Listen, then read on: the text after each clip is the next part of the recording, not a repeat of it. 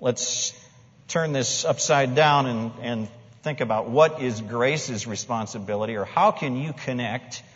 What is the bridge uh, that you can relate to and help with a ministry like ours or other ministries that are locally in the Memphis area? And so I want to turn your attention away from the big picture and down to what, do you, what should you do? How do you relate to missionaries and missions people? So if you'll take your Bibles and turn to this tiny little book, way at the back of your Bible, you find Revelation. Turn the page before is Jude. The page before is 3rd John. And you have those three little books, 1st, 2nd, 3rd John. And I want to read through this whole text. And then we'll talk about what can you do or what are your marching orders? This is a very appropriate song. Um, so send I you. I really had a marching beat to it if you caught that at the end there. And uh, that was very clever, Jim, of tying that in with mission marching orders for the local church. All right, we're going to begin. I'm, is it okay if I use the NIV? Is that what you folks use a lot? It's, it's still sanctified? Okay. We're going to start with, uh, I'm going to read 3 John out of the NIV. If you have something different, try to follow along if you can. And it begins very simply The elder, to my friend Gaius, whom I love in the truth. Dear friend, I pray that you may enjoy good health and that all may go well with you, even as your soul is getting along. Do we ever stop and think about that with one another? Sometimes I have two close friends and they ask me, Steve, what's going on with your soul? Not just my health, not just my attitude, not my emotions, but what's going on with my soul. Good point here, dear elder. And he shares that. We'll move on, verse 3. It gave me great joy to have some of the brothers come and tell about your faithfulness to the truth and how you continue to walk in the truth. And here's a favorite verse of parents, but it means it goes far beyond. I have no greater joy than to hear that my children are walking in the truth. Of course, the elder is talking about his spiritual children, like Gaius. And now, verse 5. Dear friend, you are faithful in what you're doing for the brothers, even though they are strangers to you. They've told the church about your love you will do well to send them on their way in a manner worthy of God. It was for the sake of the name that they went out, receiving no help from the pagans. And we ought therefore to show hospitality to such men, so that we may work together for the truth. Verse 9. I wrote to the church, but Diotrephes, who loves to be first, will have nothing to do with us. So if I come, I will call attention to what he is doing, gossiping maliciously about us. And not satisfied with that, he refuses to welcome the brothers. He also stops those who want to do so and puts them out of the church. Dear friend, don't imitate what is evil, but what is good. Anyone who does what is good is from God. Anyone who does what is evil has not seen God. Demetrius, now this is a different guy with a Letter D. Demetrius is well spoken of by everyone and even by the truth itself. We also speak well of him, and you know that our testimony is true. I have much to write to you, but I don't want to do so with pen and ink. I hope to see you soon, and we will talk face to face. Peace to you. The friends here send their greetings. Greet the friends there by name. Well, we want to begin with uh, who is this elder. I apologize for the picture. You know, in those days, their cameras did not have very good resolution. And so this picture of John looks a little bit uh, fuzzy, but you sort of get the idea. Historically, we assume or we have good reason to believe that the author of this book was our beloved John, who the name comes from. He started following Jesus as a teenager, probably about age 16 or so, when he was a disciple of Christ. He was a hothead with a temper. With his brother and James, these two were called the sons of thunder. He was self-seeking and arrogant. It was probably his mom's idea, but maybe not. He sought the highest seat of power with Jesus.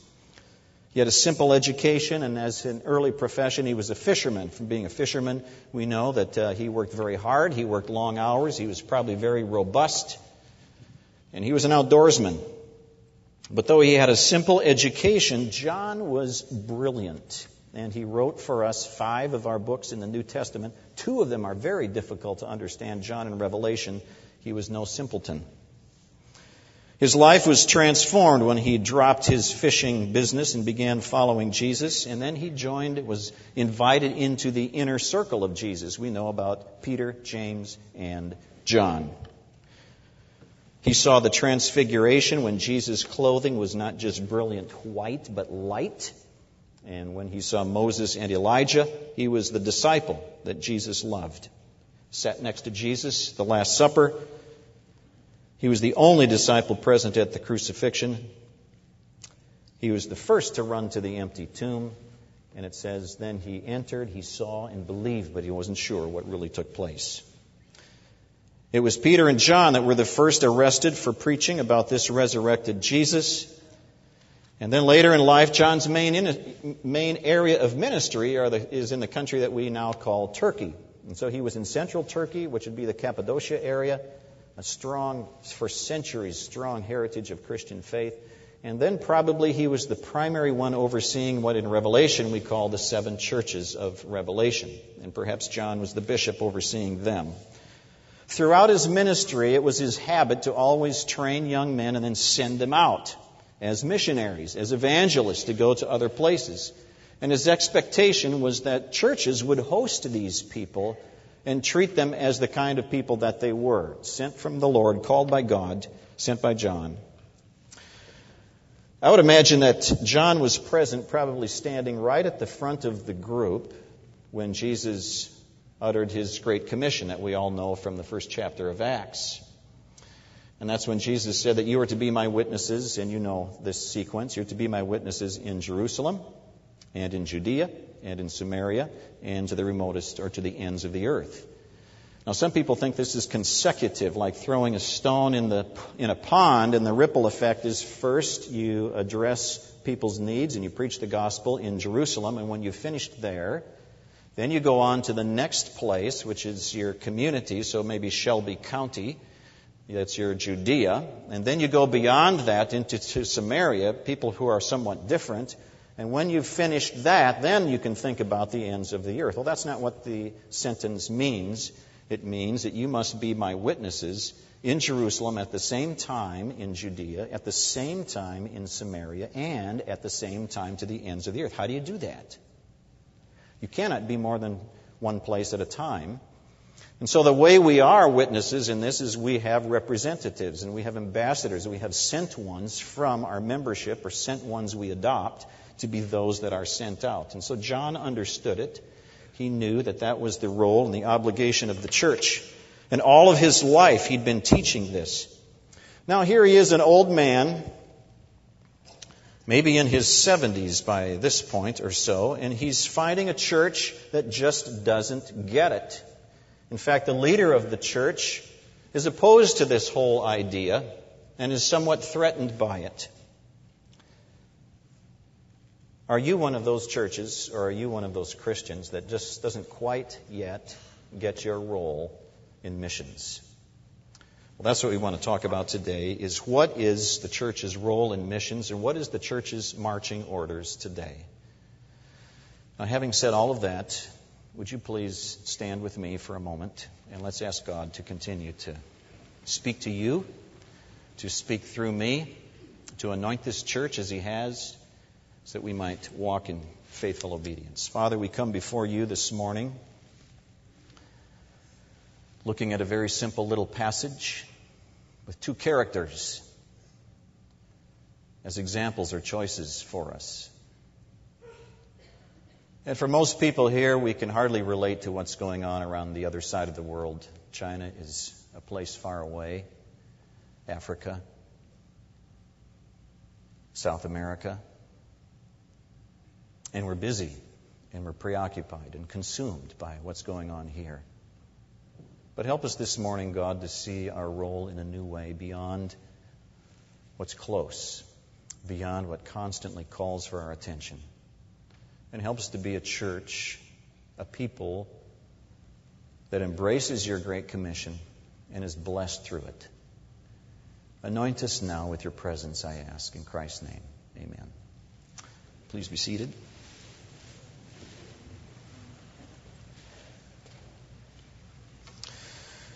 Rather than start at the beginning, let's look at verse 9 in your Bible. And this is a guy that just didn't quite get it.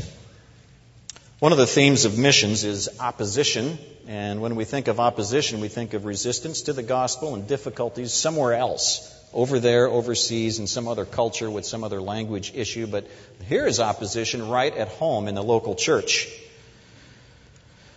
And the one who is opposed to them is this guy Diotrephes, or we might call him Big D. And one of the amazing things is when John sent these visitors, he calls them strangers. That is, they are not church members, not people known. But when John would send his disciples as strangers to this church, this guy was somehow threatened by them and would gossip maliciously about those who came. What was it that bugged him so much about? I think he was threatened by them because it says he loved to be first in verse 9. And these people perhaps had trump cards that could embarrass him or speak of uh, ministries and things that they were doing that uh, seemed to be more significant or more important than him. Rather than support and encourage them, he opposed them. In fact, he found out who liked them, guys like Gaius, and then kick those people out of the church. So here is how not to do it. It is how to not be a follower of Christ or a church that has it right. Let's look at the church that's doing it, getting it right. And so we'll back up to verses 5 to 8. And here's where we find out what the church's marching orders are in missions. Now, here's what I'd like to do. There are eight things I'm going to identify in this little passage, verses 5 to 8. And I'm not going to talk about all eight of them. I'll just highlight them, and then I'm going to back up and address one or two of them, depending on our time, to help you get a sense of what is it that we should be doing as a local church in terms of embracing, engaging with, supporting our missionaries. In other words, what is our role? What should be our correct response to missions? So let's start looking through these verses. We'll begin at verse 5. And John writes to him, Dear friend, you are faithful. Here's the first thing. The first aspect of the church in terms of its relationship with missions and missionaries is to be faithful. This is what it's all built on. Secondly, he says, You're faithful in what you are doing for the brothers. And so there is activity or action to be faithful, and next to be action. Take initiative, don't wait, get involved, connect. Third one, he says, You're faithful in what you're doing for the brothers, even though they are strangers to you. Here's our third word strangers. Now, I don't particularly like this word. Uh, it says that the missionaries that are coming are strangers or oddballs or strange, maybe. Of course, we a lot of times think that. Uh, who in the world would want to give up what they're doing and go somewhere else where you don't know what people are talking about, you don't know how to do things, and you suddenly default into being like a second grade child when you're an adult? Uh, it takes an odd people to be willing to do those kinds of things. So maybe the term is a little bit appropriate, but I prefer we'll call this missionaries instead of strangers. Moving on, the next thing he says is they have told, that is, these visitors have told the church about your love. So to be loving is this next area. Loving in what way? It's sacrificial to the extent that this church did it so well that these missionaries bragged about them. Continue in verse 6. You'll do well to send them on their way. So sending is our next key word. Two aspects to this. He says, send them in a manner worthy of God, that is, with dignity, out of concern, recognizing a holy calling that they have. And then, next, verse 7, he says, It was for the sake of the name that they went out. And so they are God's representatives. It is not about the missionaries. It is not about the work. It is about God and His honor and His glory. And that's who we want to lift up. The next one is verse 7b, the last part of verse 7, is he said, They received no help from the pagans or the people on the receiving end. And that's appropriate. That's how it should be. But we should have help from the senders. And so this church was a helping church. That's our next word. What kind of help? Well, it can be all kinds of things, from financial to correspondence. Just to drop a note to say, hey, I'm praying for you. I know about you. I'm keeping up. It can be care packages. You could go visit. That is a big source of encouragement many times, too. And the next one, he says, We ought therefore to show hospitality, verse 8, to such men as these. And so, what is hospitality? It's not just food and housing, but it can be encouraging, refreshing, serving those strangers who come into our homes. And finally, the eighth one, he says, so that we may work together for the truth. And then this is unity. It's having the perspective that you and I, or you and those of us who work and live overseas, are on the same team and we work together. We're an extension of you, you're an extension of our work, or the base, or the sending group. Okay, now that's a lot of stuff. Now, part of our ministry is a teaching, training, education ministry, and we like to think in terms of how do people remember things when you're teaching, when you walk out of this auditorium, you're not going to remember these eight things at all. In fact, it's very confusing to you right now because I went through them so fast. So, how can I help you remember what these are? Well, we do this through what we call memory hooks.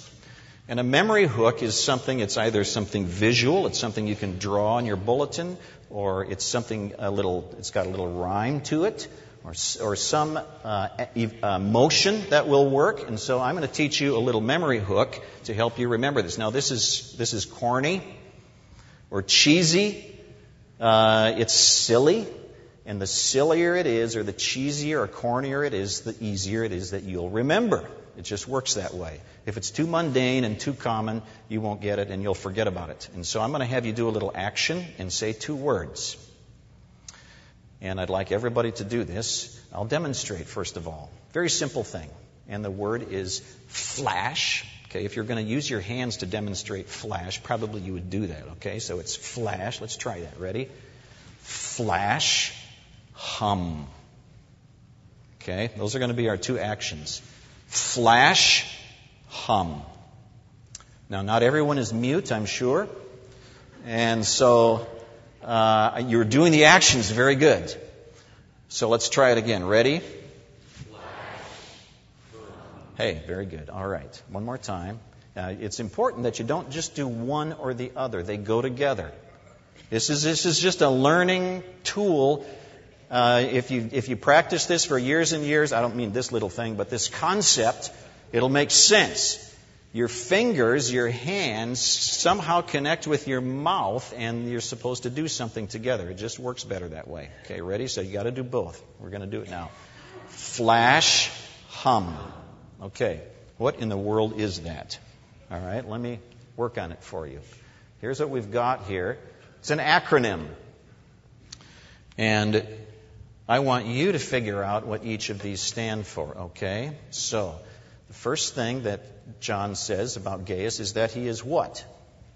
Okay, so the F is faithful. We got that. The next one, he says there's an L word. It's not the next one, but it comes up somewhere in there. Which one is that? Love or loving. Okay. Now, what's the A? Action, right? He said you're doing something, right? Okay, so action was the next word. Now, what is the S? Not strangers. That was a good choice. That's, a, that's correct. But I'm switching that one. Okay. The other S is what? I think it's sending. Yeah, sending. That's okay. Serve is a very good one. I like that one too, but he just didn't say it that way. Okay, so it's sending. Now, H, there's two H's. One of them is what? Hospitality. What's the other one? Helping. Okay, so I want to say helping first. Sorry, it's just I'm speaking, so it's my choice. And so helping is going to be first. Now we've got hospitality. What's U? Unity. And the M is missionaries, okay, or the strangers, he calls them, okay? So now, you got all those? Can you remember that? This is flash hum. Got it? We're going to do it again. Ready? Flash hum. What is flash hum about? It is how the church can connect with people like me or with your local missions people. We want you to be faithful and loving, active, get engaged. We want you to send people out as coworkers. We need your help, so help us out as we serve. At times we need refreshment. If you can be hospitable for us, that would just be significant to us. And we want unity with you. We want to be connecting so that we're thinking that we're working on the same team together. You're here, we're there. finally, it's about these missionaries. Okay, you got that? It's flash, hum. Okay, not very many of you got it there that time. Every time I do that, you've got to say those words. Okay, you ready? It's flash, hum. I want to spend a little time. I'd like to spend a half hour, and maybe you'd like it too, is talking. I'm at least going to talk about faithful and tell you a few stories about this that uh, maybe you don't realize things that happen with us or to us as missionaries. What do we want you to be faithful at? At least a few things. Faithful in prayer, faithful to keep your promises with us, and faithful in your walk with Jesus. One of the most discouraging things we hear is when you folks here blow it walk away from God, get mad at your church, and decide you've had enough. And that hurts us. It's a grief to us. It's a grief to our Lord, of course. Your faithfulness to stand firm, to hang in there, means something to us. Today, I want to talk to you about being faithful in prayer, though, and why that is important to us. Uh, it was one of the early years of ministry, uh, of this SALT ministry. It was in the early 1990s. I was in north central China. And I was meeting a lady. Her, her English name is Dorcas. Her Chinese name is Duojia. Uh, Dorcas is from the name in the book of Acts. Uh, very active Christian worker, all kinds of connections all over the country. Uh, we just didn't know how extensive this lady was connected. And our first day there, she was a little bit hesitant to work with us foreigners because sometimes we cause problems and get people in trouble. And uh, so Dorcas wanted to know if we really had a lot of prayer backing. And so she looked at me and she says, Are people praying for you? And I knew people were. And I said immediately, Yes, they are. In fact, they're praying right now. They're praying today, and they're praying for this trip. There's hundreds that are praying for me today. They've promised that they would pray for me daily. And so that began a relationship with this lady, Dorcas. And so we went on with our meetings. We had no incidents. There were no uh, disruptions by the police or anything of that nature. And then Dorcas began to show us and teach us what was going on in the church in China. And it completely opened our eyes to a world that we hadn't expected. The wild, extent, expensive growth of the church but it was because I think there was a foundation of prayer that began. It was in the same area a few years later, and uh, there was a spy that was in our meetings. We didn't know that at the time, and uh, the second night that person went home, called the police, said there were two foreigners. Uh, at this particular place. You better come and check it out. And so uh, the next morning, while we were there teaching, the police showed up. They arrested us, took our passports, put us in the police vehicle. We went two hours down to back to the main city, and uh, it was a pretty scary moment for us. And uh, they said, uh, We'll let you stay in your hotel tonight, but tomorrow morning you two come down to the police station. We'll keep your passports for safekeeping. Thank you. And so you can imagine what kind of a night that was for us. And we said, God, you've got to get your people praying. We need it. And we need help. Help us to know what to say You've promised that the Spirit would be present and to speak through us, and so this, we're claiming this now. Help us keep our stories alike so that we don't sound like we're unconnected. Pretty much no sleep that night. Next morning, we go down to the police station. The other guy that was with me, he's a Steve also. Um, and so they wanted to see him first. They put me in a little room, and I waited and prayed for three hours while they interviewed him. It wasn't nasty. It was respectful and decent. He did a great job. Three hours were up. I just had no idea how long this was going to take. He comes down to my room and says, Okay, they don't really need to see you. Uh, they're taking my story for it. Uh, we're getting a hand slap. We're not going to be blacklisted. They're giving our passports back, uh, but we have to go home. Were you praying?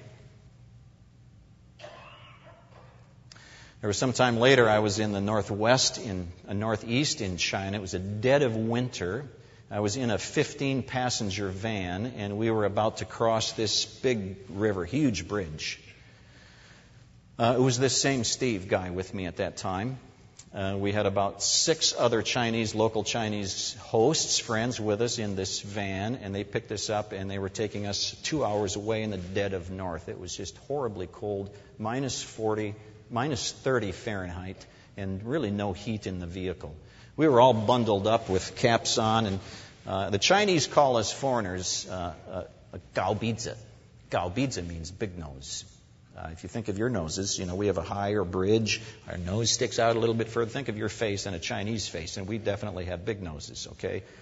And uh, so it's important to cover that thing up there, that beak.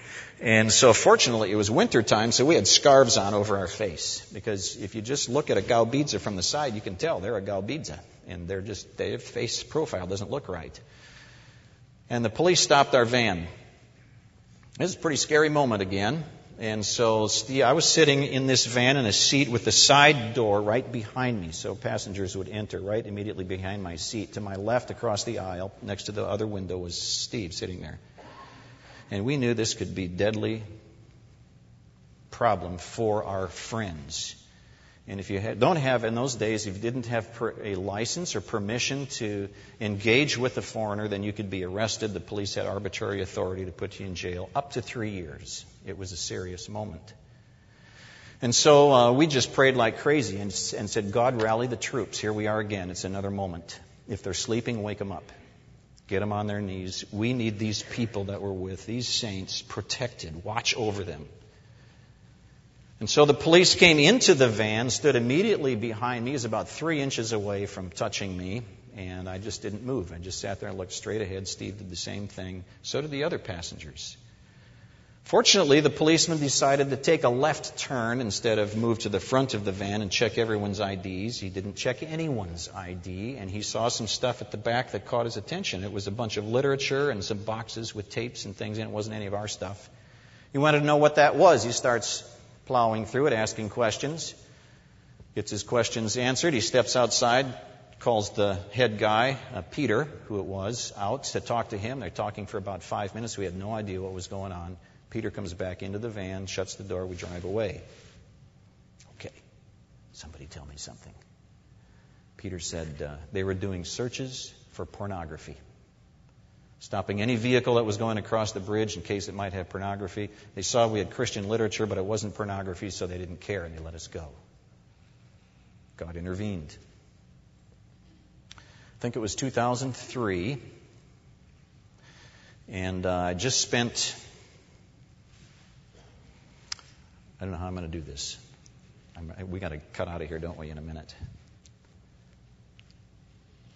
Um, Brief story, real brief. Very difficult living circumstances for three days. I was exhausted. We were teaching a new course. Traveled about two hours back to the main city to catch a flight toward Hong Kong. And one of my coworkers had some things he wanted to say to me, and he attacked. And he stuck the knife in and challenged my integrity, my motivation, my leadership, reasons why I said the things I did. He twisted the knife and it felt bad and he jerked it out. And when he was done, he left and I was there to lick my wounds. It was very unfair. It was a complete misrepresentation. I had touched his ego in an unfortunate way and he was mad. I had an appointment that afternoon and, and it just went lousy. I went to the airport to catch my flight. I was told my flight is delayed, and so I wouldn't be able to cross the border to catch the train home. I'd have to find a hotel in the border town. It was just a rotten day. Got on the plane. There was no one on the plane, hardly. About 10% full. I sat in a very empty place. I was, and I pray God, thank you that I'm alone. I can just be quiet with you. And then I heard a voice. And it was a woman's voice, and she said, May I sit here? I thought it was her seat number of all things, and so I said, sure. She sat down, but she had other things in mind. That wasn't her seat. She was after me. And for three hours, I, this was a very beautiful woman. And for three hours, I sat next to her, listening to her voice, smelling her perfume, and feeling her leaning into me. And I knew I was in deep trouble. God, get your people praying. It's time. I am very weak. And this is all very flattering to me. And that's when it sounds the most flattering, is when you're the lowest. And God, this is all kinds of things could be ruined. I'm your son. Please protect your son. Help me to be strong here and to resist and to recognize how ugly this is. Were you praying? Do you pray faithfully for your missionaries? And so the flight landed. I got off the plane and hurried into the men's room to hide. I knew she couldn't come in there. And I waited an extraordinary amount of time and finally thought it was safe to go out and escape. I went to my hotel room and just prayed, God, no phone calls. Because a lot of times in China, you'll get phone calls uh, from ladies. And so God just helped me to be faithful. And He was, He did. I stood firm in spite of my weakness. But it's because people pray. You need to be praying. If God wakes you up in the middle of the night, pray. It's for a reason. You'll never know why until you get to heaven. How does the church help us and connect with us? It's with flash hum. All of these areas are what you can do to walk with us, to help us, to enable us to stand firm. I pray that Gracie Van will be a flash home congregation.